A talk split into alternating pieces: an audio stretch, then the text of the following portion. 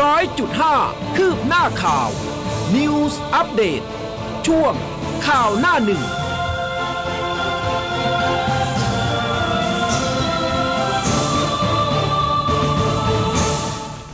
อรุณสวัสดิ์คุณผู้ฟังค่ะ ต้อนรับเข้าสู่ข่าวหน้าหนึ่งนะคะ ทางคลื่นข่าวอมคอดนิวส์ FM 100.5ค่ะ เช้าวันนี้นะคะ เช้าวันศุกร์ที่ 7 ตุลาคม2565คุณผู้ฟังอยู่กับอุ้มกัสมาค่ะ ครับ และผมผู้เบสสุนีนะครับอรุณสวัสดิ์คุณผู้ฟังทุกๆท่านครับ ค่ะ ตอนนี้สัญญาณ Facebook มาแล้วนะคะ ก็ฝากกดไลค์กดแชร์กันด้วยนะคะ เข้ามาชมเข้ามารับฟังกัน แล้วก็รวมถึงหน้าเว็บไซต์ของเราด้วยนะคะ news 1005 m c o t net นะคะคุณผู้ฟังก็เริ่มที่จะอ่า เข้ามาพูดคุยกันนั่นนี่คุณเก๋มีแฮชแท็กว่ากันยังไงต่อ กันนี่แบบกอไก่มหันอากาศยอหญิงนะครับเออทำไมต้องว่ากันยังไงต่อล่ะฮะหเอมายถึองอะไรตัวแฮชแท็กใช่จะเดี๋ยวเราต้องไปดูจะสื่อว่ามันคืออะไรอะไร เออ ใช่จะสื่ออะไรนะคะ แล้วก็ทางไลน์ official นะคะ ก็สามารถที่จะทักทายกันมาได้เรื่อยๆสำหรับเช้าวันศุกร์แบบนี้ค่ะ ครับผมนะฮะ คุณผู้ฟังอยู่เป็นเพื่อนกันช่วงเช้าวันนี้นะครับ ก็มีข่าวสารมาฝากเช่นเคยนะครับ อะวันนี้ไปเริ่มต้นกันที่หน้าหนึ่งจากหนังสือพิมพ์ไทยรัฐนะครับ คุณผู้ฟังฮะพาดหัวหลักเลยทั้งหน้านะครับ เป็นเรื่องสยองช็อกโลกครับฆ่า38 ศพ อดีตตำรวจคลั่งยาบุกศูนย์เด็กเล็ก ฟันเรียงตัว ขับรถชน ดะนะครับ ปืนยิงแบบบ้าเลือด เผารถทิ้ง ยิงล้างครัวหนีผิดครับโศกนาฏกรรมสะเทือนใจทั้งคนไทยทั้งประเทศ อดีตตำรวจยศ 10ตำรวจเอก พัวพันคดียาเสพติดก็ถูกให้ออกจากราชการคลุ้มคลั่งบุกศูนย์พัฒนาเด็กเล็ก ตำบลอุทัยสวรรค์ครับ ค่ะ Daily News กับแนวหน้านะคะ ก็มีพาดหัวใหญ่เช่นกันค่ะ Daily News บอกว่า มีดฟันเจาะยิงหัวทีละคนฆ่าเด็กครูประชาชน30อ่า37ศพนะคะ อดีต 10ตำรวจเอกเพี้ยนสติแตกสังหารลูกเมียปลิดชีพหนีผิด ทรงรับคนไข้ผู้สูญเสีย องคมนตรีเยี่ยมผู้บาดเจ็บที่โรงพยาบาลค่ะ ครับ แล้วก็มีภาพเหตุการณ์ที่เจ้าหน้าที่เนี่ยนะครับช่วยกันลำเลียงศพครับ เจ้าหน้าที่ช่วยกันยกลงศพที่เหยื่ออดีตของเหยื่อของอดีตสิบตำรวจเอกคลั่งยิงกราดรวม 38 ศพออกจากศูนย์พัฒนาเด็กเล็กตำบลอุทัยสวรรค์อำเภอนากลางจังหวัดหนองบัวลำพูไปชนสูตรที่โรงพยาบาลศูนย์อุดรธานี ท่ามกลางความเศร้าโศกของบรรดาญาติผู้เสียชีวิตนะครับ และนอกจากนี้ก็ยังมี บรรยากาศเป็นภาพในพื้นที่ต่างๆ รวมถึงมีการไปเยี่ยมผู้บาดเจ็บด้วยนะครับพลเอกสุรยุทธ์จุรานนท์ประธานองคมนตรี พร้อมกับคณะองคมนตรีเป็นผู้แทนพระองค์เข้าเยี่ยมผู้บาดเจ็บที่รักษาตัวที่โรงพยาบาลศูนย์อุดรธานี จากเหตุการณ์อดีต 10ตำรวจคลั่งช็อกโลก ถ้ารวม 38 ศพนะครับ ก็ถือว่าเป็นโศกนาฏกรรมสูญเสียครั้งยิ่งใหญ่ครับ ค่ะ Daily News เองนะคะ ก็มีภาพของท่านผบตรค่ะพลตำรวจเอกดำรงศักดิ์กิติประพัฒน์นะคะ แล้วก็มีทางพลตำรวจเอกสุรเชษฐ์หักพาน ท่านรองผบตรแล้วก็พลตำรวจโท สำราญนวลมาค่ะ ผู้ช่วยผบตรก็แถลงความคืบหน้า การคลี่คลายคดีนี้ด้วยนะคะ รวมถึงมีภาพครู แล้วก็ผู้ปกครองเด็กของศูนย์เด็กเล็กอบตอุทัยสวรรค์นะคะ ที่ตกเป็นเหยื่อนะกอดคอร้องไห้กันอย่างเสียขวัญด้วยความอาลัยการจากไปของคนใกล้ชิดค่ะครับประเด็นอื่นๆนะครับสองปอขิงการแย่งชิงประชาชนครับ แข่งการตรวจอุทกภัย ชนน่านแขวะบิ๊กป้อมบิ๊กตู่ จัดรำลึก 46 ปี 6 ตุลาคม บิ๊กป้อมบิ๊กตู่ก็แข่งกันเดือดครับ ลงพื้นที่หาประชาชน ประวิทย์ สั่งค่ายยิ้มราบบอกหายดีแล้ว ลุยงานทันทีไปปทุมเกาะติดน้ำท่วมครับ ค่ะ มากันที่แนวหน้าค่ะ เรื่องของน้ำท่วมเตือนอีสานกลางใต้ฝนถล่มพิจิตรอ่วมหนักนะคะ น้ำยมท่วมบ้านเฉียดพันหลังมหาสารคาม น้ำเข้าพื้นที่เศรษฐกิจชัยภูมิค่ะท่วมนานกว่า 2 เดือนแล้วค่ะ ส่วนขอนแก่น เตือน 5อำเภอให้ระวังนะคะ นายกสั่งเร่งช่วยชาวเพชรบูรณ์ค่ะครับ มีชัดชาตินะครับวาง 1 ปีแผนกันน้ำท่วม บางบานประท้วงขอให้เร่งระบาย วิกฤตน้ำท่วมยังคงหนักครับทางภาคเหนือภาคอีสานและก็ภาคกลาง จังหวัดอุบลอ่วม 17 อำเภอ มหาสารคาม น้ำท่วมมหาวิทยาลัย 2 แห่งนะครับ ชาวชัยภูมิเริ่มขาดแคลนอาหารน้ำดื่ม ที่ทุ่งบางระกำน้ำท่วมจนเกินความจุครับ ค่ะ มีดีเดย์เปิดรับลงทะเบียนเบี้ยยังชีพผู้สูงอายุนะคะ อันนี้จาก Daily News บอกว่าเงื่อนไข 60 ปีบริบูรณ์ไปไม่ไหวมอบอำนาจได้ค่ะ ครับทลายการเด็กนักเรียนครูเกษียณคุมเองครับ ป้อนข้าราชการหื่น สังคมสุดเสื่อมตำรวจบกปคบปคมนะครับ เปิดปฏิบัติการถอนขนจิ้งจก รวบข้าราชการบำนาญวัย 68 ปีเป็นอดีตอาจารย์ด้วยนะครับค่ะ แล้วก็มีเรื่องของโควิดนะคะ ฉีดไฟเซอร์ฝาแดงเข้ม 12 ตุลาคมนี้ให้กับเด็ก 6 เดือน แต่ยังไม่ถึง 5 ปีค่ะ ประเด็นสุดท้ายของไทยรัฐครับตรวจ คดีทนายปลอมจอดถอนกระบวนการ ศาลภาค 6 ครับ เร่งสอบสวนคดีที่ทนายปลอมเคยขึ้นว่าความในศาลและก็พบว่า 3 คดี ทั้งหมิ่นประมาท ยักยอก และก็ช่อโกงนะครับ อืมอ่า คุณผู้ฟังคุณพนมบอกว่า ภาพเสียงชัดเจนนะคะ แต่ว่าคุณพนมหมวดเอบอกว่าไม่ได้ยินเสียงครับนะคะอืมอ่าเดี๋ยวลองเร่งเสียงกันสักนิดนึงนะคะคุณผู้ฟังได้ยินเสียงเราทั้งสองคน ชัดเจนไหมเห็นภาพชัดเจนหรือเปล่านะคะ แจ้งกันเข้ามาได้นะคะ ครับผมแต่ว่า รู้สึกเหมือนโปรแกรมมันจะมีปัญหาเล็กน้อยนะฮะอาจจะค่ะคุณอุ้มว่าไปนะครับผมดูได้ดูแลค่ะให้นะก็ฮะสำหรับเมื่อวานนี้นะคะ อย่างที่เราทราบนะคะก็เกิดเหตุเศร้าสลดขึ้นจริง ๆนะคะ ก็เดี๋ยวอาจจะไล่เรียงนะคะ ตามไทม์ไลน์จริง ๆนะคะ ก็เป็นเหตุที่เรียกได้ว่าทั่วโลกเลยนะคะ ก็มีการนำเสนอข่าวนี้ด้วยนะคะ อดีตตำรวจค่ะคลั่งกราดยิงเด็กเล็ก แล้วก็ชาวบ้านตายเกลื่อนในครั้งนี้นะคะ ก็เมื่อวานนี้ประมาณสัก 11นาฬิกา30 นาที ร้อยตำรวจเอกทำนุหารปีค่ะ ร้อยเวรสพนากลางอำเภอนากลางจังหวัดหนองบัวลำพู ได้รับแจ้งนะคะบอกว่าเกิดเหตุคนร้ายขับรถกระบะสีขาว ใช้อาวุธปืนไม่ทราบขนาดเนี่ยหลายชนิดเลย มีการกราดยิงชาวบ้านตามถนนค่ะ มีผู้เสียชีวิตระหว่างทางเป็นจำนวนมากนะคะ แล้วก็นอกจากนั้นเนี่ยคนร้ายค่ะยังบุกเข้าไปยิงเด็กเล็กก่อนวัยเรียนภายในศูนย์พัฒนาเด็กเล็ก ของอบตอุทัยสวรรค์อำเภอนากลางจังหวัดหนองบัวลำพู มีผู้บาดเจ็บแล้วก็เสียชีวิตจำนวนมากนะคะ ก็มีการรายงานผู้บังคับบัญชา แล้วก็นำกำลังไปตรวจสอบพร้อมกับหน่วยกู้ภัยนเรศวรหนองบัวลำพู มีแพทย์โรงพยาบาลนากลางด้วย ซึ่งที่เกิดเหตุอยู่ภายในศูนย์พัฒนาเด็กเล็กของทางอบตอุทัยสวรรค์ในหมู่บ้านนาห้วยหลวง พบศพมีทั้งเด็กเล็กและคนชราค่ะถูกยิงนอนตายเกลื่อนค่ะ สภาพคนร้ายใช้อาวุธปืนจ่อยิงศีรษะเด็กวัยเรียนแล้วก็ครูพี่เลี้ยง ทีละคนนะคะ รวมใช้มีการใช้มีดฟันศีรษะเด็กบางคนขณะกำลังนอนหลับพักผ่อน แล้วก็ครูพี่เลี้ยงที่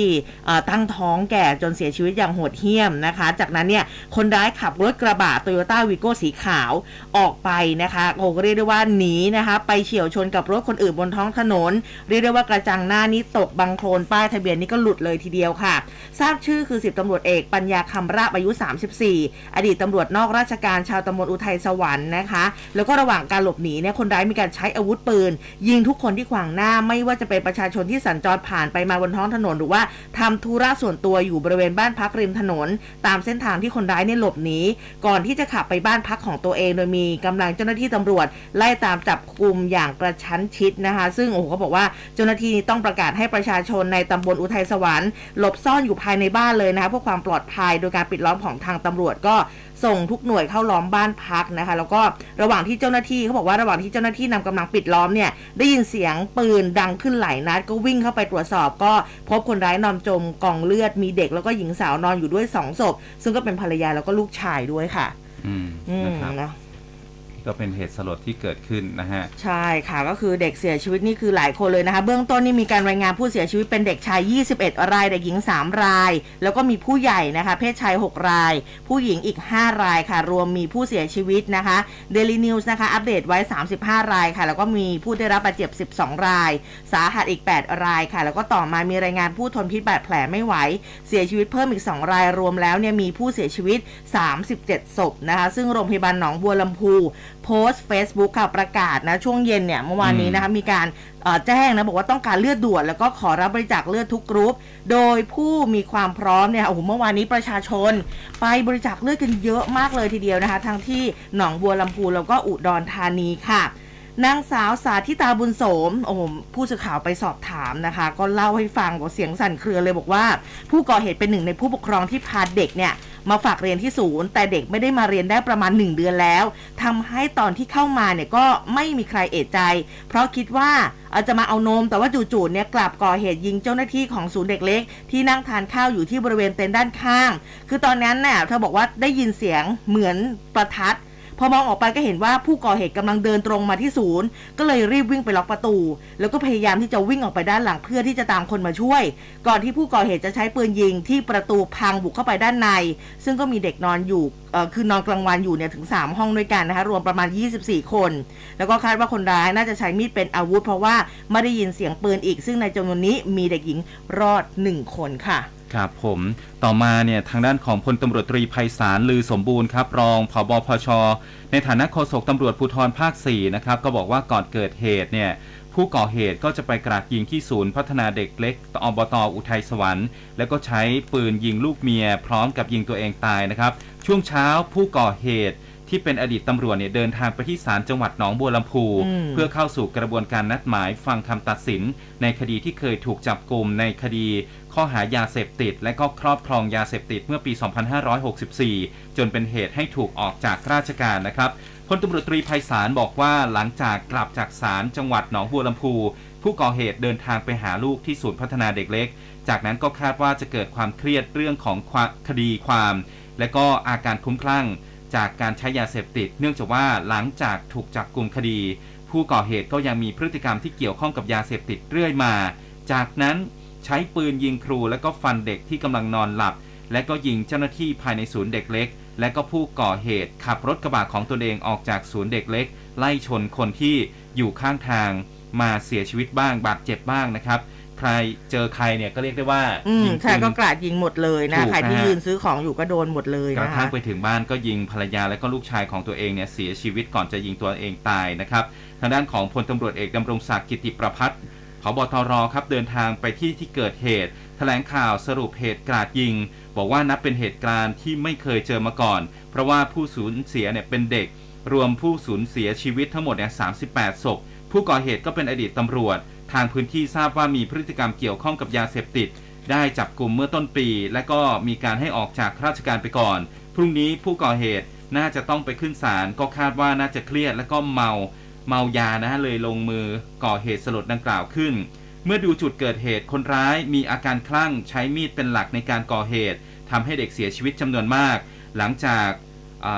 ออกจากศูนย์เด็กเล็กแล้วก็ใช้มีดมีดปืนเนี่ยทำร้ายคนระหว่างทางเข้าไปในบ้านตัวเอง ก่อนที่จะถูกปิดล้อมแล้วก็ได้จบชีวิตตัวเองไปแล้ว ขณะนี้อยู่ระหว่างการชันสูตรเบื้องต้นนะครับอืมก็ยืนยันว่านะฮะไล่ออกจากราชการไปแล้ว ผู้ต้องหามีพฤติกรรมที่เกี่ยวข้องกับยาเสพติด ผู้บังคับบัญชาก็ได้สั่งดำเนินคดี ในข้อหาครอบครองยาเสพติด และก็ไล่ออกไปเมื่อเดือนมิถุนายนที่ผ่านมานะครับ ก็เป็น 10 เวรนะฮะไม่ได้มีหน้าที่เกี่ยวกับข้อง ไม่ได้มีหน้าที่เกี่ยวข้องกับการอืมปราบปรามยาเสพติด ปืนที่ใช้เนี่ยเป็นปืน 9 มม ส่วนตัวที่อ่า ซื้อมาเนี่ยใช้เองเนี่ยตำรวจก็จะดูรายละเอียดทั้งหมดนะครับ เพื่อนำมาถอดบทเรียนว่าเราไม่อยากให้เกิดเหตุแบบนี้ขึ้นอีกอืมและก็จะกลายเป็นบทเรียนของตำรวจที่จะหามาตรการเฝ้าระวังคนที่มีพฤติกรรมแปลกๆ และก็อาจจะเข้มข้นเรื่องของคนที่ติดยา และก็มีโอกาสคลุ้มคลั่ง ต้องเฝ้าระวังจากตำรวจและก็สังคมรอบข้างให้ไปบำบัดเพื่อไม่ให้เกิดโอกาสที่จะมาก่อเหตุแบบนี้อีกครับ ใช่ค่ะ แล้วก็อีกหนึ่งเรื่องที่ตำรวจเขาออกมาเตือนนะคะ นั่นก็คือเรื่องของการแชร์ภาพอืมนะคะทางพลตำรวจตรีอัชยนต์ไกรทองค่ะเอ่อโฆษกสำนักงานตำรวจแห่งชาติ ออกมาเตือนสติผู้ใช้สื่อออนไลน์เลยนะคะเมื่อวานนี้เยอะมากจริง ๆ ที่มีทั้งการแชร์การส่งต่อภาพเนี่ยนะคะ ผู้บาดเจ็บแล้วก็เสียชีวิต จากเหตุกราดยิงครั้งนี้นะคะ ก็ขอให้อ่าเข้าใจความรู้สึกของครอบครัวผู้ที่ได้รับผลกระทบต่อเหตุการณ์ที่เกิดขึ้นด้วย ซึ่งเหตุความรุนแรงในลักษณะนี้มักจะก่อให้เกิดความโกรธแค้น ความโศกเศร้า ความกลัว ความวิตกกังวลต่อประชาชนในพื้นที่ แล้วก็ประชาชนที่ได้รับข่าวสารนะคะ ซึ่งการนำเสนอหรือว่าส่งต่อภาพความรุนแรงที่เกินความจำเป็น ไม่มีประโยชน์ใดต่อสังคมโดยรวม แล้วก็ยังทำให้เกิดผลกระทบด้านสุขภาพจิตต่อสังคมได้ในวงกว้าง แล้วก็ขอให้ประชาชนเป็นกำลังใจกับการทำงานของเจ้าหน้าที่ด้วย ช่วยกันใช้สื่อโซเชียลนะคะในเชิงบวก หรือว่าใช้สนับสนุนข้อมูลที่เป็นประโยชน์ กับเจ้าหน้าที่ด้วยนะคะ ทีนี้เนี่ยจริงๆแล้วมีคุณหมอนะคะออกมาโพสต์เหมือนกันนะเกี่ยวกับเรื่องของการโพสต์เหรอฮะหรือว่า การแบบคือมันมีความเครียด ผู้ช่วยศาสตราจารย์นายแพทย์วรวุฒิเชยประเสริฐหรือว่าคุณหมอวิน กุมารแพทย์โรงพยาบาลนครทนเจ้าของเพจเลี้ยงลูกตามใจหมอ ก็แสดงความเป็นห่วงคุณพ่อคุณแม่ แล้วก็ผู้ปกครองที่มีลูกหลานเมื่อวานนี้นะคะโอ้หลายคนนี่คือแบบคืออารมณ์ร่วมใช่จิตตกด้วยนะคะ ก็คือคือเขาก็รู้สึกว่าแบบเอ๊ะถ้าเราพาลูกไปฝากเนอร์เซอรี่หรือว่าที่อื่นๆเนี่ยมันจะ คือมันจะปลอดภัยยังไงอะ่ะครับเออ นะคะ บางคนก็คือแบบว่า คือยิ่งอ่านข่าวก็ยิ่งจิตตกยิ่งเครียดนะคะ ก็คือหลาย ๆ คนที่ติดตามข่าวเนี่ย อาจจะกระทบต่อสภาพจิตใจได้ คุณหมอแนะนำค่ะ บอกว่า คุณพ่อคุณแม่ที่มีลูกเล็กนะคะ ตั้งแต่เมื่อวานจนถึงวันนี้เนี่ย หยุดไถโทรศัพท์ นะอืมปิดจอออกห่างจากโซเชียลมีเดียค่ะหยุดเสพข่าวจากโทรทัศน์หรือว่าสื่อต่างๆ ไปก่อน เพราะว่าการรับรู้ข่าวแล้วก็เหตุการณ์สะเทือนใจมากๆ อาจจะไปกระตุ้น PTSD นะคะหรือว่าภาวะเครียดรุนแรง หลังเกิดเหตุสะเทือนใจได้ค่ะครับอืมเอาเป็นว่าตอนนี้ก็คืออย่างผมคนหนึ่งอะก็อ่ามีมีลูกน้อยนะก็ใช่สะเทือนใช่ใจเหมือนกันกับเหตุการณ์นี้ที่เกิดขึ้นนะครับค่ะก็มีทางด้านของกรมสุขภาพจิตด้วยนะครับ แพทย์หญิงอัมพร เบญจพิทักษ์พล อธิบดีกรมสุขภาพจิต บอกว่าได้ให้ทีมสุขภาพจิต จากโรงพยาบาลจิตเวชเลย และก็ศูนย์สุขภาพจิตเขต 8 ไปดูแลเยียวยา ผู้ได้รับผลกระทบ ผู้ได้รับความเสียหายด้านจิตใจ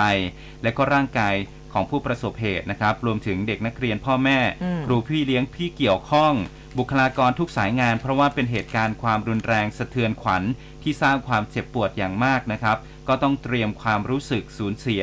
ความรู้สึกผิดเกี่ยวกับผู้ที่เกี่ยวข้อง ทีมจิตแพทย์ต้องเข้าไปดูแลช่วยเหลือ ในด้านของการเผชิญเหตุการณ์อกสั่นขวัญแขวน การเห็นเหตุการณ์ความรุนแรง แล้วก็การได้ยินเสียงที่จะติดอยู่ในความรู้สึกอย่างมากอืมโดยเฉพาะอย่างยิ่งกลุ่มเด็กที่ได้รับผลกระทบเนี่ยนะฮะต้องได้รับการปกป้องจากผู้ใหญ่ เรื่องนี้ก็ต้องขอให้อ่าสังคมเนี่ยช่วยเหลือกันไอ้ผู้ที่อยู่ใกล้ชิดก็สอบถามผู้ประสบเหตุเนี่ยอย่าไปเจาะไปเค้นไปขุดไปคุยนะฮะเพราะว่าจะเป็นการตอกย้ำ ภาพความรุนแรงอีกครั้งหนึ่งอืมส่วนทางด้านของพอมอเองครับ นายจุติไกรเลิกษ์รัฐมนตรีว่าการกระทรวงพัฒนาสังคม และความมั่นคงของมนุษย์ ก็แสดงความเสียใจกับครอบครัวของผู้เสียชีวิตทั้งเด็กและก็ผู้ใหญ่นะครับ รวมทั้งผู้ได้รับบาดเจ็บ มีการสั่งการด่วนให้รองปลัดกระทรวง และก็รองอธิบดีกรมกิจการเด็กและเยาวชน ลงพื้นที่ไปดูที่เกิดเหตุโดยเร็วที่สุด พร้อมกับระดมเจ้าหน้าที่จากจังหวัดหนองบัวลำพู เลยขอนแก่นหนองคาย อุดรธานี พิษณุโลกนะครับ ไปร่วมกันช่วยเหลือดูแล รวมทั้งส่งเจ้าหน้าที่จิตวิทยา 8 คนไปร่วมลง พื้นที่ร่วมกับกรมสุขภาพจิตด้วยนะครับ อันนี้ก็จะมีการเร่งฟื้นฟูเยียวยาสภาพจิตใจครอบครัวเด็กที่เสียชีวิต จนกว่าจะกลับมามีสภาพจิตใจที่ดีขึ้นเป็นปกติครับ ค่ะ เรื่องของการบริจาคเลือดนะคะ โอ้โหเมื่อวานนี้หลังจากที่อ่าทั้งเพจของโรงพยาบาลหนองบัวลำพู แล้วก็ที่อุดรเนี่ย บอกว่ามีการขอรับบริจาคเลือดทุกกรุ๊ปเลยใครที่มีความพร้อมก็ไปบริจาคได้โอ้โหประชาชนไปกันเยอะมากนะคะ แล้วก็โรงพยาบาลหนองบัวลำพูก็แจ้งว่าใครที่ต้องการบริจาคเลือดคือโอ้โหเมื่อวานนี้คือมันหนานแน่นมากเยจอะริงๆนะคะครับ ก็คือเขาแต่ว่าเขาปิดตอนเที่ยงคืนนะคะวัแล้นวก็ปิดไปแล้วก็ใช่บอกว่าอะถ้าใครอยากจะบริวันจาคนี้มาวันนี้มาได้นะครับได้ใช่ค่ะเพราะว่ามีผู้บาดเจ็บรักษาตัวอยู่ในโรงพยาบาลหนองบัวลำพู แล้วก็ยังต้องการเลือดในการรักษาด้วยนะคะครับอ่าแล้วก็อืมฮะวันนี้มีเรื่องของการลดธงไว้ครึ่งอะไรเสาครึ่งเสาด้วยหนึ่งวันค่ะนะครับนายอนุชาบุรพชัยศรีโฆษกประจำสำนักนายกรัฐมนตรี ก็บอกว่าท่านนายกรัฐมนตรีนะครับขอให้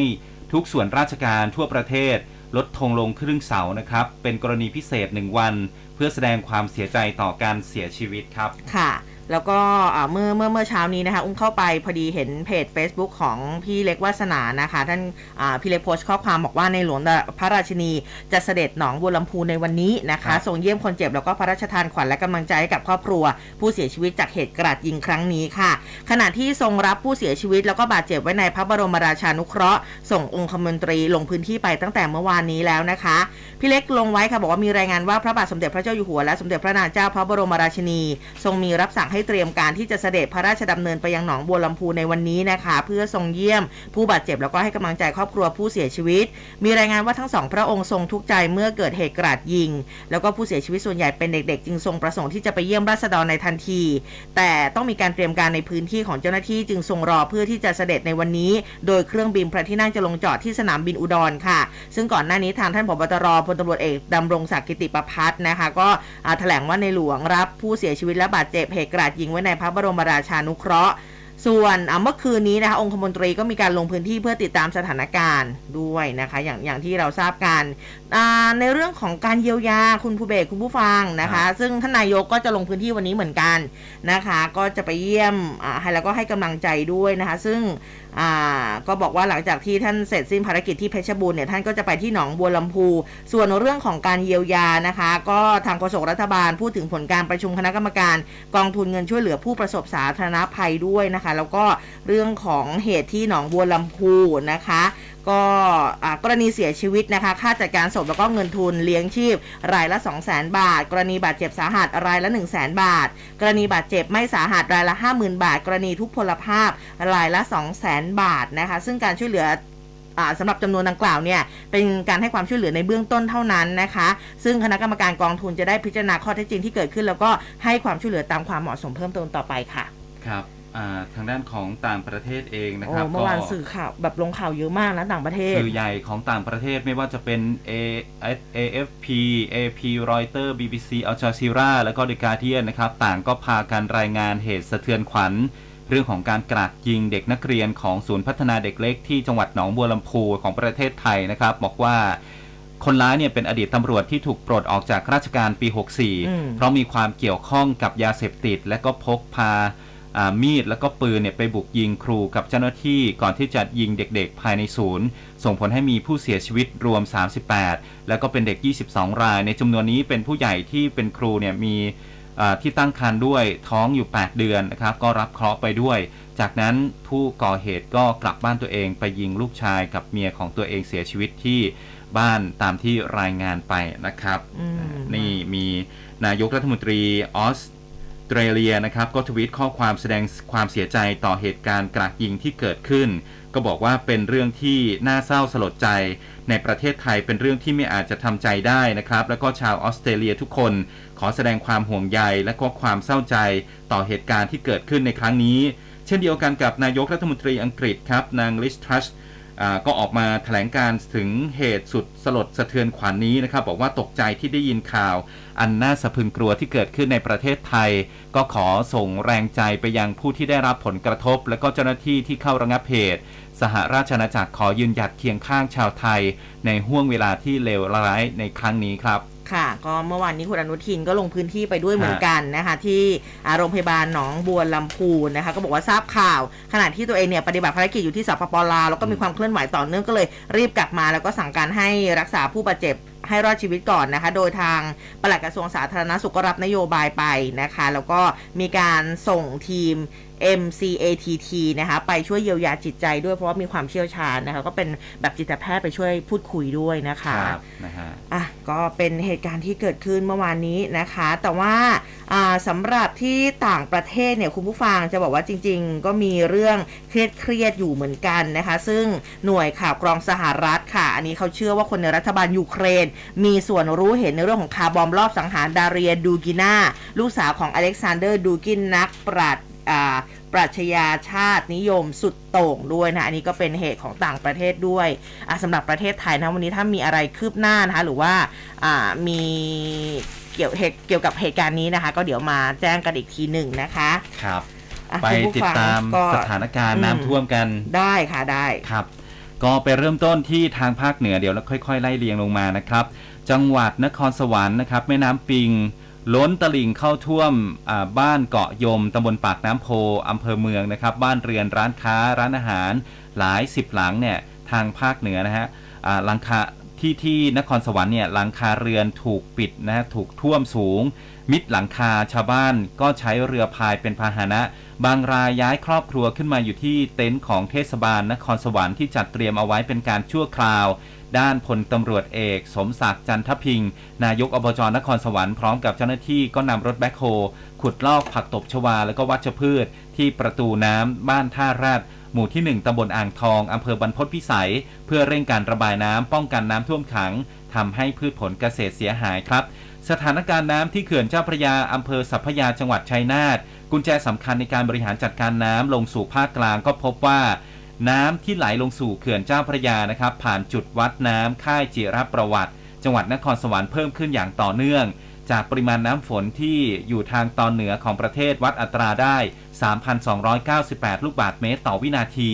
ระดับน้ำเหนือเขื่อนเจ้าพระยาล่าสุดวัดได้ที่อัตราที่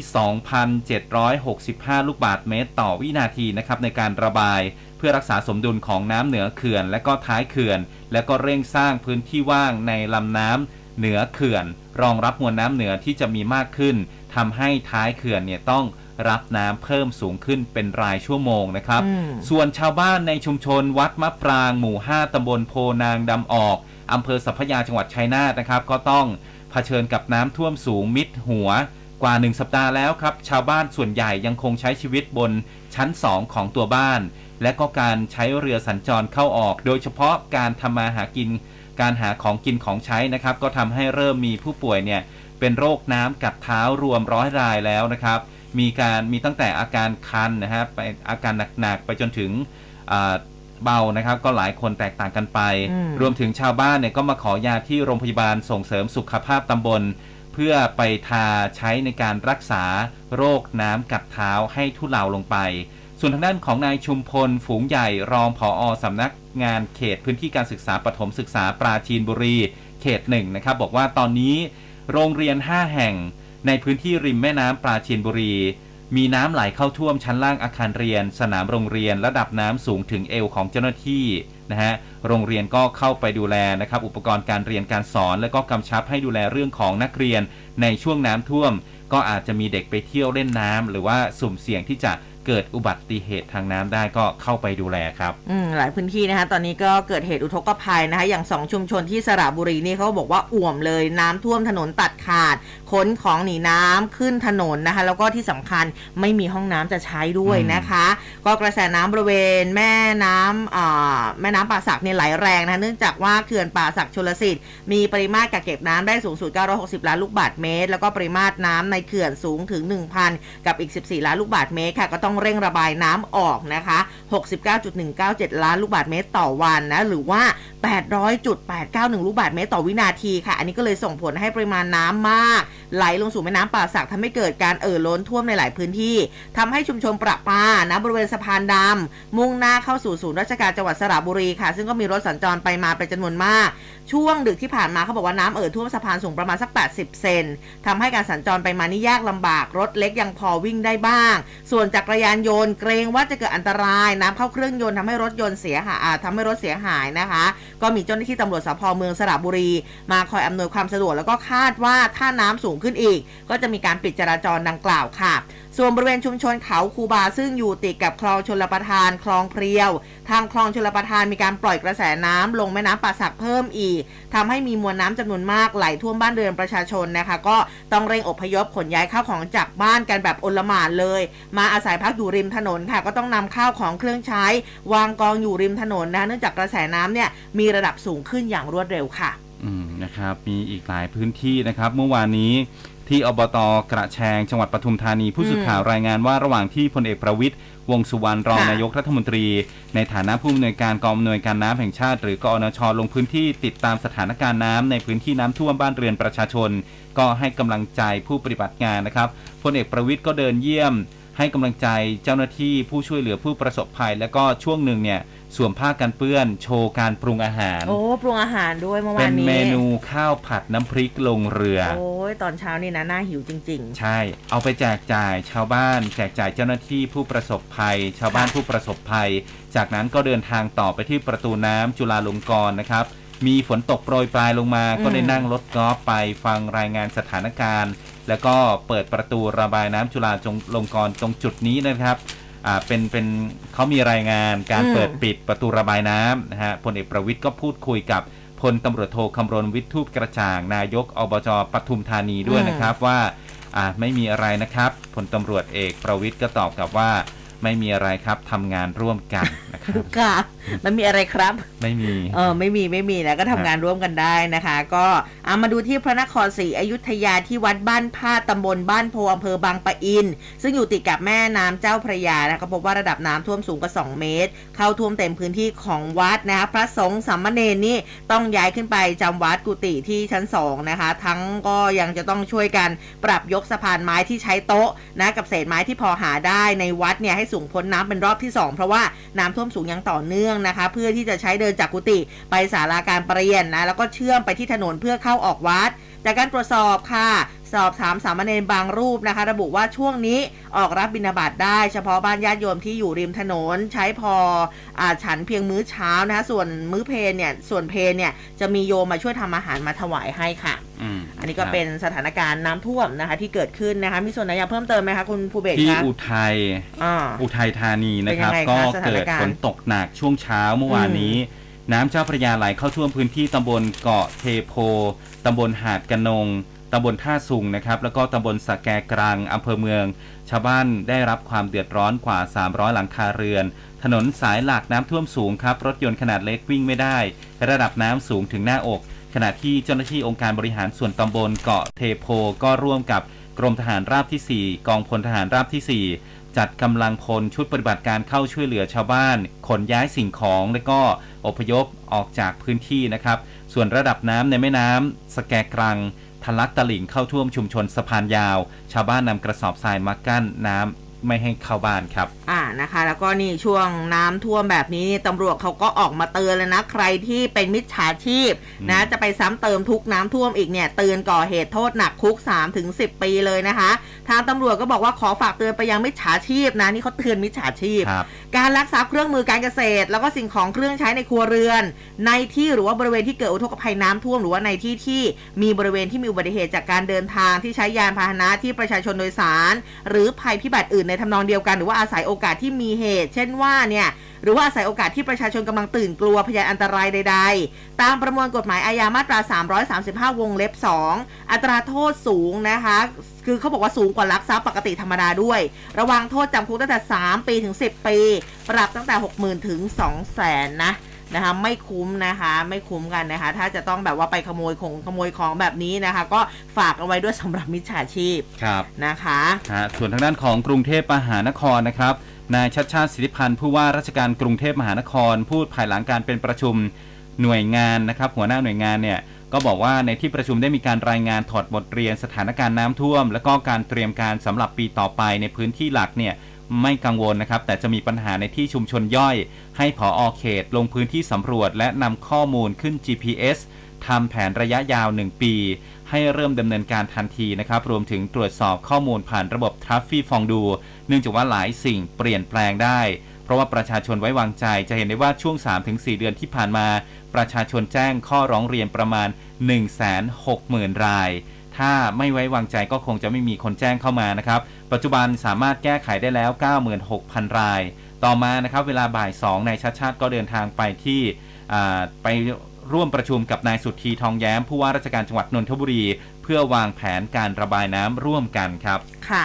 เอาละค่ะ เดี๋ยวสำหรับช่วงนี้เดี๋ยวไปพักกันสักครู่นะคะ กลับมาฟังข่าวอื่นๆกันต่อค่ะ ในฐานะเจ้าภาพการประชุมเอเปก2022 ไทยพร้อมส่งเสริมการท่องเที่ยวเชิงสุขภาพ และการท่องเที่ยวอย่างยั่งยืน ฟื้นฟูการเดินทางระหว่างประเทศ ให้สะดวกและปลอดภัย เพิ่มจำนวนผู้ใช้งานบัตรเดินทางสำหรับนักธุรกิจเอเปกให้ครอบคลุม เพื่ออำนวยความสะดวกในการเดินทางเข้าประเทศ โดยไม่ต้องขอวีซ่า พัฒนาด้านคมนาคมที่สะดวกและปลอดภัยเอเปก2022 เปิดกว้าง สร้างสัมพันธ์ เชื่อมโยงกัน สู่สมดุล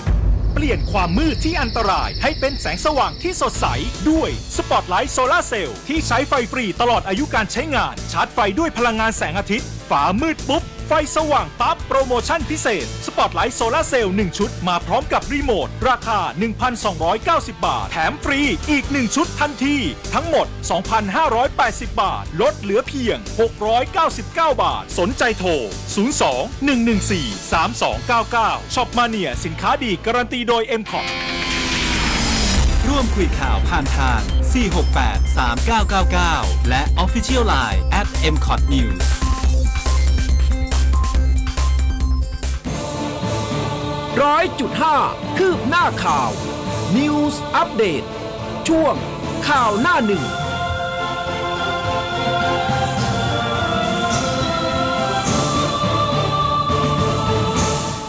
ละค่ะสำหรับช่วงที่ 2 ของเรานะคะ ก็มีสิ่งดีๆ มานำเสนอนะคะ โดยเฉพาะในช่วงนี้ที่เกิดเหตุอุทกภัยทั้งหลายเรื่องของฟืนไฟ เรื่องของแสงสว่างเป็นสิ่งสำคัญอืมนะครับอืมในยุคที่เราจะต้องดูแลตัวเอง แล้วก็ใช้เงินให้มันคุ้มค่านะครับวันนี้ค่ะขอเสนอสปอตไลท์โซลาเซลล์ครับที่ใช้ไฟฟ้าฟรีตลอดอายุการใช้งานอืมชาร์จไฟด้วยพลังงานแสงอาทิตย์ให้ความสว่างมากถึง 50 วัตต์นะครับอ่าห้าห้าสิบ โวลต์เอ้ยห้าสิบ50วัตต์อะถูกแล้วนะคะฮสว่างวับวาบตากแดด ทนฝนกันฟ้าผ่า ทนอืมความร้อนสูง ป้องกันค่ะการกัดกร่อน แล้วก็ยังติดตั้งง่ายด้วยนะครับอ่าไม่มีค่าเดินสายไฟ และก็ระบบไฟฟ้าฟ้ามืดปุ๊บติดปั๊บนะครับสำหรับไฟที่จะสว่างข้างบ้านของคุณ ถ้านำไปติดข้างบ้านนะครับอืมอะถ้าหลังบ้านเปลี่ยวเป็นจุดอับสายตาเอาไปติดไว้นะครับ ในพื้นที่อันตรายนะฮะกลัวทั้งโจรทั้งอุบัติเหตุก็ไปเพิ่มแสงสว่างหน่อยนะครับ เพิ่มการมองเห็นให้พื้นที่ของคุณให้มันสว่าง จากจุดอับกลายเป็นจุดสว่างนะครับ ใช่ แบบไม่เสียค่าไฟด้วยนะครับ ก็ขอแนะนำเลยนะครับ Spotlight Solar Cell ครับ ค่ะ มีรีโมทด้วยใช่ อ่า อ่ามันมีมีรีโมทให้ด้วยนะครับ แถมฟรีมาในชุดทันทีเลยนะครับ ปกติ เราขาย 2,580 บาทนะวันครับนี้ลดพิเศษเหลือเพียง 699 บาทเท่านั้นนะครับอืมค่ะใครสนใจโทรได้ที่ 02 114 29 02 114 3299 นะครับค่ะ02 114 3299 ครับช็อปมาเนียสินค้าดีการันตีโดย m c o t ครับ ใช่ค่ะ ก็ใช้แผงไฟโซลาร์เซลล์นะคะ เวลาที่จะไปติดที่ไหนเนี่ยนะคะ ก็ฝากกันไว้เรื่องของการติดตั้งแผงโซลาร์เซลล์ด้วย เอาแบบรับแสงได้เต็มๆเออนะคะเออเราจะมีไฟใช้สว่างไปจนแบบว่าแทบจะทั้งคืนนะคะ แล้วก็สามารถตั้งเวลาได้ด้วย ถูกต้องคอ่ารับนะคะ ตั้งเวลาเปิดปิดได้ด้วยนะคะไม่ธรรมดาสนใจก็ไปซื้อหากันได้ 699 บาทเท่านั้นนะคะ อะมาดูเรื่องของการบ้านการเมืองกันบ้างนะคะ วันนี้นะคะ ตั้งแต่เมื่อวานแล้วมีเรื่องอะไรที่น่าสนใจกันบ้าง คุณอนุทินชาญวิรกูลท่านรองนายกรัฐมนตรี แล้วก็รัฐมนตรีว่าการกระทรวงสาธารณสุขช่วงนี้นี่ออกข่าวบ่อยนะ ให้สัมภาษณ์สื่อก็บ่อยนะคะ แล้วก็ท่านยังเป็นหัวหน้าพักภูมิใจไทยด้วยก็ให้สัมภาษณ์กับสื่อทางโทรศัพท์ ถึงประเด็นความคาดหวังของพักในการเลือกตั้งรอบหน้า ที่จะต้องได้สสมาอย่างน้อยเนี่ย120เสียง คุณอนุทินบอกว่าเป็นพรจากผู้ใหญ่แล้วก็เป็นเป้าหมายของพักนะคะ นายเนวินชิดชอบประธานสโมสร ฟุตบอลบุรีรัมยูในเตดก็พูดนะคะก็แปลว่าพักภูมิใจไทย มีศักยภาพที่ทำได้ บอกว่าเรื่องแบบนี้เราไม่ล้อเล่นนะ มันต้องพยายามเต็มที่จะผ่อนเครื่องไม่ได้นะคะ ผู้สื่อข่าวก็ถามค่ะบอกว่าแต่ว่าการมาเป็นนายกเนี่ยคือตำแหน่งทุกขลาบนะ คุณอนุทินบอกกลับมาเลยค่ะบอกว่าการทำงานทางการเมืองมีเรื่องให้เจ็บตัวอยู่แล้ว ส่วนตัวเนี่ยมีความพร้อมทั้งการศึกษาทั้งประสบการณ์ ก็อยากจะนำมาช่วยบ้านช่วยเมืองนะคะ แล้วก็แน่นอนว่าเข้ามาตรงนี้มีเสียงวิพากษ์วิจารณ์แต่ก็เข้าใจได้ เพราะว่างานของเราเนี่ยมันเกี่ยวพันกับคนทั้งประเทศ เสียงสะท้อนเข้ามาจึงมากมายหลากหลาย สิ่งที่เป็นประโยชน์ตนก็พร้อมที่จะรับฟังแล้วก็ปรับใช้ เพื่อพัฒนาการทำงานให้ดีขึ้น ส่วนที่มีสสเตรียมย้ายเข้าภูมิใจไทยจำนวนมากอาจจะสร้างความไม่พอใจให้กับพักอื่นนั้น ก็มองว่าการย้ายพักเนี่ยมันเป็นเรื่องปกตินะ ตนเองก็เคยย้ายพักก่อนจะมาอยู่อ่าไทยรักไทยก็อยู่ชาติอ่าพัฒนามาก่อน แล้วก็ย้ายจากไทยรักไทยมาอยู่ภูมิใจไทย บอกว่าเรื่องนี้มันธรรมดามากค่ะอืมนะครับ เรื่องของการโยกย้ายของสสต่างๆนั้นอืมก็มีมีประจำนะครับค่ะอะทีนี้มาที่ท่านนายกรัฐมนตรีกันบ้างนะครับ เมื่อวานนี้ท่านก็ลงพื้นที่เหมือนกันนะครับอ่า ลงพื้นที่ไปที่จังหวัดอ่าไปไปไปพร้อมกับรัฐมนตรีว่าการกระทรวงมหาดไทยนะครับพลเอกอนุพงศ์เผ่าจินดานายสุชาติชมกลิ่น รัฐมนตรีกระทรวงแรงงานพลเอกชาญชัยช้างมงคลนะครับลงพื้นที่ตรวจติดตามแก้ไขปัญหาสถานการณ์น้ำท่วมที่เพชรบูรณ์ไปเยี่ยมบ้านเรือนผู้ประสบอุทกภัยที่หมู่ 11 ตำบลตาลเดี่ยวอำเภอลมศักดิ์ก็มีประชาชนตะโกนให้กำลังใจบอกรักนายกนะครับอืมทำท่า กวักไม้กวักมือนะครับอ่ากำมือไว้นะครับที่หัวใจแล้วก็คว้างให้ชาวบ้านนะท่านนายกนะครับนี่ๆๆอย่างเงี้ยก็อ่ตามสไตล์ของท่านนะนะครับใช่ท่านก็บอกรักทุกคนเนี่ยนะฮะค่ะก็อะก็ย้ำว่านะครับท่านนายกรัฐมนตรีเนี่ยไปเยี่ยมประชาชนนะครับไปที่อ่าที่พักพิงสวนสุขภาพเทศบาลเมืองหล่มสัก ย้ำว่าอย่าให้ใครมาบิดเบือน ให้รักสามัคคีกัน ระหว่างไปที่สวนสาธารณะดงตาลนะครับเทศบาลเมืองหล่มสัก ก็มีชายวัยรุ่นที่นั่งอยู่ด้านหน้าเวที พยายามที่จะชู 3 นิ้วให้นายกอืมแต่ว่าถูกทีมรปภนายก และก็สารวัตรทหารเนี่ยรวบตัวออกไปทันทีนะครับอ่าอันนี้ก็เป็นเหตุการณ์ที่ท่านนายกลงพื้นที่ไปที่เพชรบูรณ์นะฮะเมื่อวานนี้ค่ะนอกจากนี้มีความเคลื่อนไหวของนายจุลินทร์ลักษณะวิสิทธิ์ค่ะ หัวหน้าพักประชาธิปัตย์นะครับท่านเป็นรองนายกรัฐมนตรีและก็รัฐมนตรีกระทรวงพาณิชย์ด้วยให้สัมภาษณ์ถึงแนวโน้มในการยุบสภา หลังการประชุมเอเปกนะครับบอกว่าขณะนี้ยังไม่มีสัญญาณอะไรทั้งสิ้น เรื่องของการยุบสภา ถ้ามีความเห็นใด ๆ ที่ในทางที่จะนำไปสู่การยุบสภาอย่างน้อยๆเนี่ยท่านนายกคงจะได้หารือกับพักร่วมรัฐบาล ส่วนการอภิปรายทั่วไปแบบไม่ลงมติ ฝ่ายค้านจะยื่นยติเปิดสมัยประชุม หน้าเนี่ยทำได้นะครับ แต่ว่าเป็นไปตามรัฐธรรมนูญ ขณะที่การเลือกตั้งพักเนี่ยพร้อมแล้วทั้งเรื่องของตัวบุคคลที่จะส่งลงสมัคร ก็มีการทยอยลงมาเปิดตัวมาตลอด นโยบายในการหาเสียงก็ดำเนินไปเกือบ 80-90%แล้วอืมเหลือรอรับฟังความคิดเห็นฝ่ายที่เกี่ยวข้อง และวันเสาร์ที่ 8 ตุลาคมนี้ ถ้าหากไม่มีอะไรเปลี่ยนแปลง จะนำจุลินออนทัวร์อืมนครสวรรค์นะฮะเปิดตัวผู้สมัครมีคิวไปพบปะประชาชนทุกภาคส่วนทั่วประเทศก็เชื่อว่า จะได้ไม่ต่ำกว่า 52 ที่นั่งครับ ค่ะ เรื่องของการเมืองก็ยังไม่หมดนะคะ มาดูทางนายแพทย์ชลนานสีแก้วกันบ้างสสน่าน แล้วก็หัวหน้าพักเพื่อไทยเมื่อวานนี้พูดถึงการลงพื้นที่ ตรวจสถานการณ์น้ำท่วมของพลเอกประยุทธ์แล้วก็พลเอกประวิทย์บอกว่าในแง่ดีเนี่ยนะถือเป็นหน้าที่ความรับผิดชอบในฐานะผู้นำจะต้องลงไปรับทราบปัญหาอย่างแท้จริง แต่ต้องระมัดระวังไม่ใช่อำนาจหน้าที่แล้วก็ภาษีประชาชน ไปแสวงหาผลประโยชน์หรือว่าหาเสียงแอบแฝงนะ แต่ว่าถ้ามองในมุมมองการเมืองก็จะพบว่าการลงพื้นที่ของทั้งสองท่านเนี่ยเป็นการลงพื้นที่ที่พลเอกประยุทธ์ไปซ้ำรอยกับพลเอกประวิทย์นะถ้าเปรียบหรือว่าเป็นภาษาวัยรุ่นนี่ก็อาจจะใช้คำว่าขิงกันหรือเปล่านะหรือว่าเป็นการแข่งขันกันทางการเมือง เพราะขณะนี้นายกตัวจริงกลับมาแล้ว ก็เชียร์ให้ทั้งสองคนทำแบบนี้ตลอด แม้จะเป็นเรื่องของความขัดแย้งภายใน แต่ว่าประชาชนได้ประโยชน์กับเรื่องนี้ แล้วก็ในอนาคตจะทำให้ภาพรวมการเมืองเนี่ยชัดเจนขึ้นนะคะว่าใครเหมาะสมที่จะเป็นแคนดิเดตนายก ซึ่งส่วนตัวอันนี้คุณหมอชลนานพูดไว้บอกว่าส่วนตัว มองว่าพลเอกประวิทย์ถือเป็นตัวเลือกที่ดีกว่าพลเอกประยุทธ์ทั้งวิธีการทำงานแล้วก็การเข้าถึงประชาชน ดังนั้นใครที่อยู่กับพลเอกประยุทธ์ก็ยากที่จะชนะการเลือกตั้งอืมอ่าอันนี้เป็นมุมมองของทางอ่าสสน่านนะคะนายแพทย์ชลนานสีแก้วครับอะทีนี้ไปที่ก้าวไกลนะครับ คุณพิธาลิ้มเจริญรัตน์หัวหน้าพักก้าวไกลให้สัมภาษณ์ถึงคำวินิจฉัยสารรัฐธรรมนูญ ปมวาระ 8 ปีพลเอกประยุทธ์จันทร์โอชานายกรัฐมนตรีและรัฐมนตรีว่าการกระทรวงกลาโหมนะครับ บอกว่าต้องเรียกร้องประเด็นในการยื่นบัญชีทรัพย์สิน ตั้งแต่ปี 57 นะครับ บอกว่าอ่า ได้ยื่นตั้งแต่ปี 57 หรือไม่ ค่ะ เออ ถ้าถ้าเป็นนายกเนี่ยนะฮะ ก็ฟังมาจากคณะกรรมการปปชอ้างว่ามีการยื่นทั้งคอรมอแต่ว่าปปชไม่ได้เปิดเผย ก็จะให้ฝ่ายกฎหมายของพรรคเนี่ยไปดูอีกรอบหนึ่ง อืม ส่วนการเลือกตั้งตั้งแต่วันที่ 7 ตุลาคมจะลงพื้นที่ภาคอีสาน 7 จังหวัด และก็ภาคตะวันออกภาคกลางเดือนตุลาคมจะมีนโยบายแรกออกมา พักอยากจะให้อยากจะได้สสเขตเนี่ยครบทุกภาค ไม่อยากจะเป็นบัญชีรายชื่อนะครับ คิดไว้บ้างแล้วว่าการเลือกตั้งเนี่ยจะจับมือกับพักไหน แต่สิ่งสำคัญคือนโยบายหลักของพักกล้า คือต้องทำได้ปฏิบัติได้จริงครับ อืม แล้วก็เมื่อวานนี้นะคะอย่างที่เราทราบกัน 6 ตุลาคมฮะอ่า6ตุลาคมนะคะ ก็มีการระลึกถึงเหตุการณ์ครบรอบ 46 ปี เหตุการณ์ 6 ตุลาคม 2519 ที่มีการกล่าวหานักศึกษาว่าเป็นคอมมิวนิสต์แล้วก็ทำให้เกิดการกวาดล้างไล่ฆ่า มีหลายฝ่ายเข้าร่วมรำลึกที่ลานประติมากรรมมหาวิทยาลัยธรรมศาสตร์ท่าพระจันทร์อย่างทางคุณพิธาลิ้มเจริญรัตน์ค่ะหัวหน้าพักก้าวไกลก็บอกว่าเหตุการณ์ 6 ตุลา19 คือบทเรียนว่าสังคมไทยเนี่ยจะต้องร่วมกันทบทวนเงื่อนไขในการปราบปรามของรัฐ แล้วก็การรัฐประหาร ทางก้าวไกลเองก็มีข้อเสนอทางการเมือง เพื่อให้ประเทศไทยสามารถเกิดความสมานฉันท์นั่นคือ ต้องคืนความเป็นธรรมให้กับเหยื่อคดีการเมือง ผู้ต้องหาคดีการเมืองต้องได้รับความยุติธรรมการดำเนินคดี ยุติวัฒนธรรมลอยนวลพ้นผิด ต้องมีการเสาะหาข้อเท็จจริงทั้งในเหตุการณ์ 6 ตุลา19 พฤษภา35 แล้วก็ทุกเหตุการณ์การเมืองรวมถึงเหตุการณ์ในปี 57 ด้วย บอกว่าการคืนความเป็นธรรมให้กับผู้เสียหายจากคดีคือการทำให้ผู้ถูกกล่าวหาเนี่ยไม่ต้องมีคดีติดตัว ไม่ต้องถูกตัดสินตรีตราว่าผิดรวมถึงไม่ต้องรับโทษ การคืนความเป็นธรรมเป็นนโยบายหลักของก้าวไกล แล้วก็พรรคก้าวไกลก็ยังคงผลักดันการแก้ไขกฎหมาย มาตราที่ละเมิดสิทธิของประชาชน ใช้กลั่นแกล้งผู้เห็นต่างทั้งมาตรา 112 แล้วก็ 116 รวมถึงพรบคอมพิวเตอร์ โดยที่ผ่านมาก็ได้เสนอร่างแก้ไขกฎหมายดังกล่าวเข้าสภามาแล้ว เมื่อวานนี้ยังมี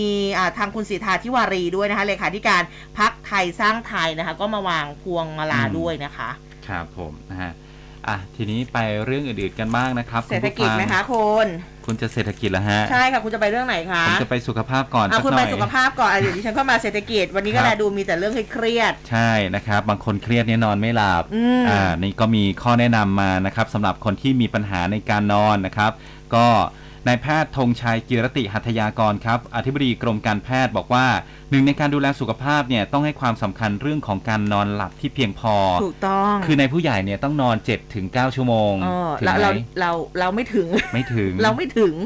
ได้6ชั่วโมงนี่ก็สุดยอดแล้เอ๊ะหวรือว่าเรายังเด็กอยู่ เดี๋ยวหัวใจเรายังเด็กอยู่เสมอนะคะไม่หรอกอย่าหลอกตัวเองนะนะแต่ว่า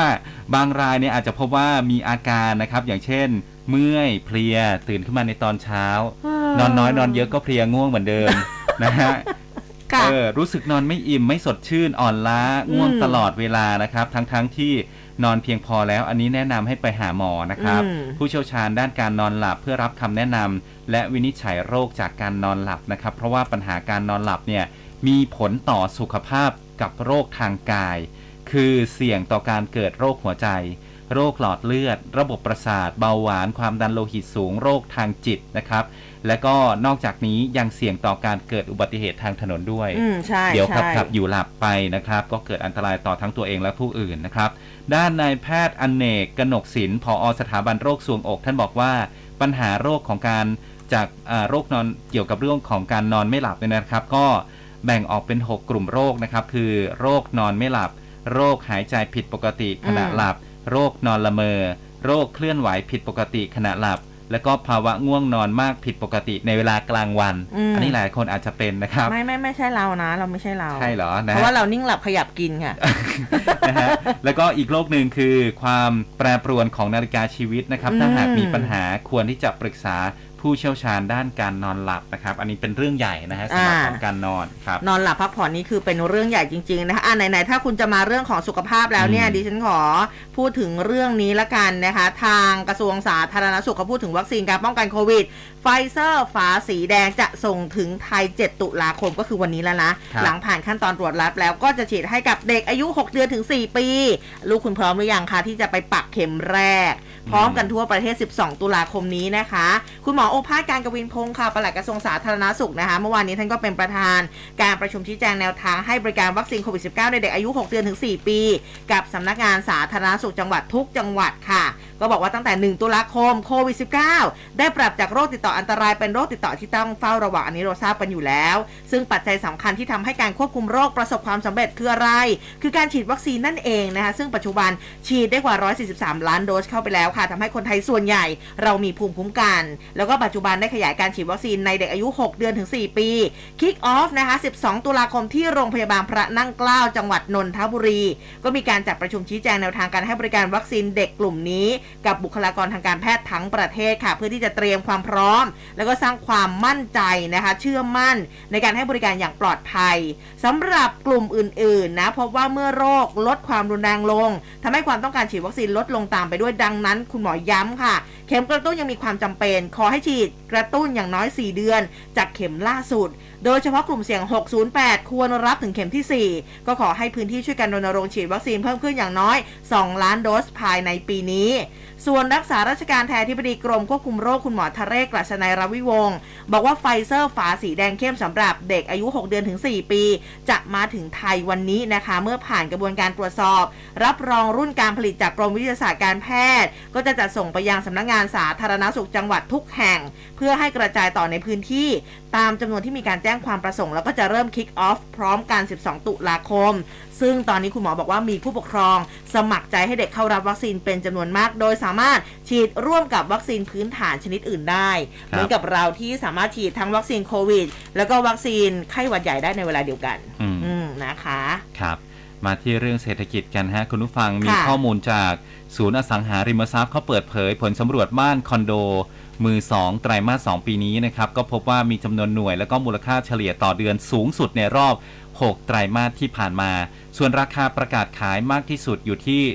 1-3 ล้านบาท และก็ทำเลในกรุงเทพมหานครประกาศขายมากที่สุด ก็คาดว่าเป็นผลมาจากการลดค่าธรรมเนียมการโอนกรรมสิทธิ์ และก็การจดจำนองที่อยู่อาศัยไม่เกิน 3 ล้านบาท สอดคล้องกับความสามารถในการซื้อของผู้ซื้อที่ลดลงครับ อืมนะคะ ก็เดี๋ยวเศรษฐกิจเรามาติดตามกันช่วงท้ายรายการนะคะ แต่ว่าตอนนี้เนี่ยเดี๋ยวไปพักกันสักครู่ กลับมาวันศุกร์แบบนี้เรื่องของสภาพดินฟ้าอากาศเมื่อวานฝนตกช่วงหลังหลังเลิกงานด้วยนะอืมเป็นอย่างไรกันบ้างคุณผู้ฟังนะคะ เดี๋ยววันนี้มาดูกันสิว่ากี่เปอร์เซ็นต์สำหรับในพื้นที่กรุงเทพแล้วก็ภาคอื่นๆ พักกันสักครู่เดี๋ยวกลับมาค่ะ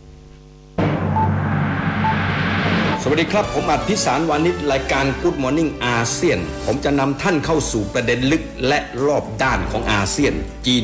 สหรัฐ อินเดียและโลก พบกับผมทุกวันศุกร์7โมงเช้าถึง7โมงครึ่งในหัวอัดสามลอลวงลึกโลก เชื่อมต่ออาเซียนวิถีใหม่ ให้ใกล้ชิดและเข้าใจมากขึ้น ติดตามได้6โมงเช้าถึง7โมงครึ่งทุกวัน ในรายการ Good Morning อาเซียน ร่วมคุยข่าวผ่านทาง 468 3999 และ Official Line at m c o t News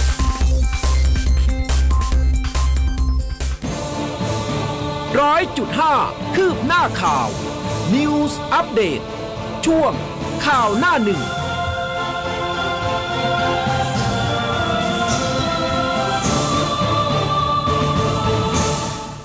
ค่ะ ช่วงนี้นะคะ เราจะไปพูดคุยกับคุณพันธิพาลีนาราชค่ะ หัวหน้าเวรพยากรณ์อากาศกรมอุตุนิยมวิทยาในช่วงสายฟ้าพยากรณ์ค่ะ สายฟ้าพยากรณ์โดยกรมอุตุนิยมวิทยา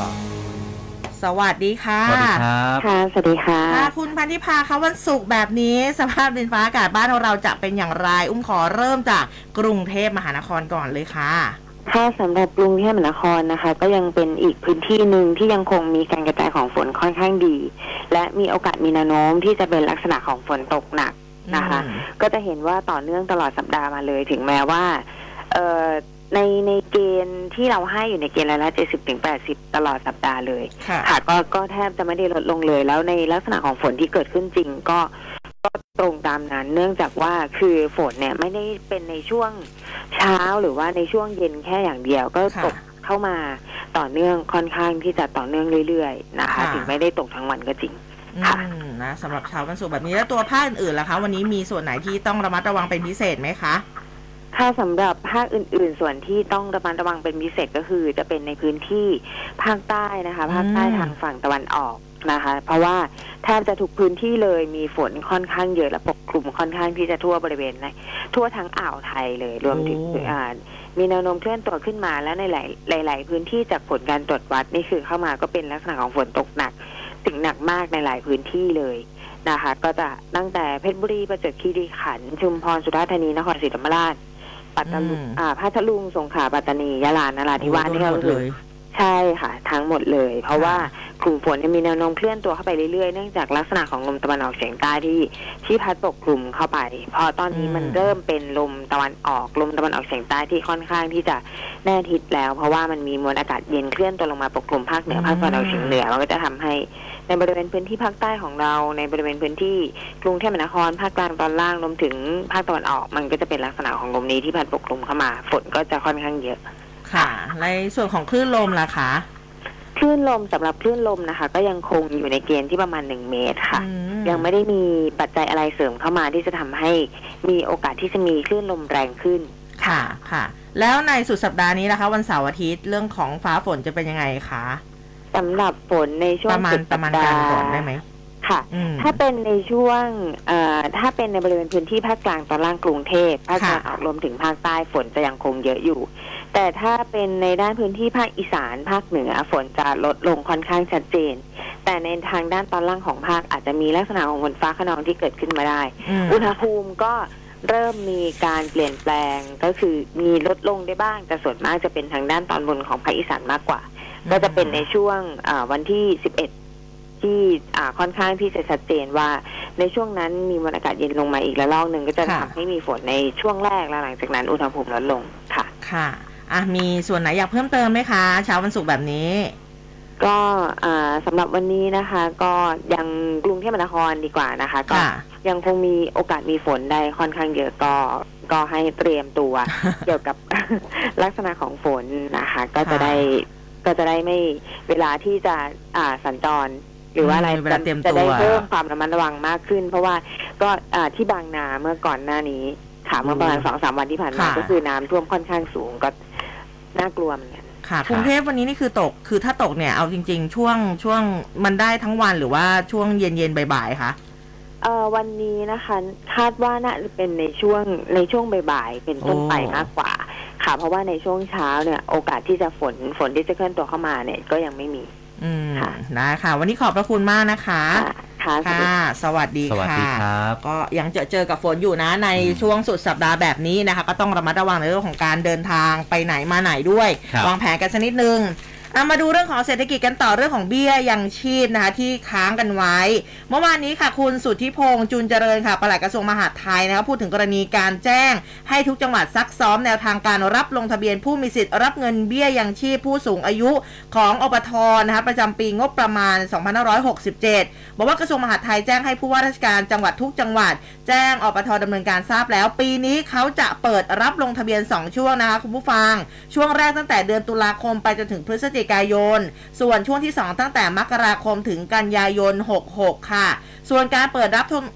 รับลงทะเบียนให้ผู้ที่มีอายุครบ 60 ปีบริบูรณ์ ที่ยังไม่เคยลงทะเบียนมาก่อนหรือรายใหม่ แล้วก็ผู้สูงอายุที่จะมีอายุครบ 60 ปีบริบูรณ์ในปีงบประมาณ 2567 ที่เกิดก่อน 2 กันยาปี 2507 นะ รวมถึงผู้สูงอายุที่ย้ายภูมิลำเนาเข้ามาอยู่ในพื้นที่ของอบทแต่ยังไม่ได้ยื่นคำขอลงทะเบียนนะคะ อันนี้ก็ให้ยื่นคำขอลงทะเบียนขอรับเบี้ยยังชีพผู้สูงอายุด้วยตนเอง หรือมอบอำนาจแบบเป็นลายลักษณ์อักษรให้ผู้อื่น เป็นผู้ยื่นคำขอลงทะเบียนแทนได้สำหรับผู้ที่ต้องขังหรือว่าจำคุกอยู่ในเรือนจำทันทสถานหรือว่า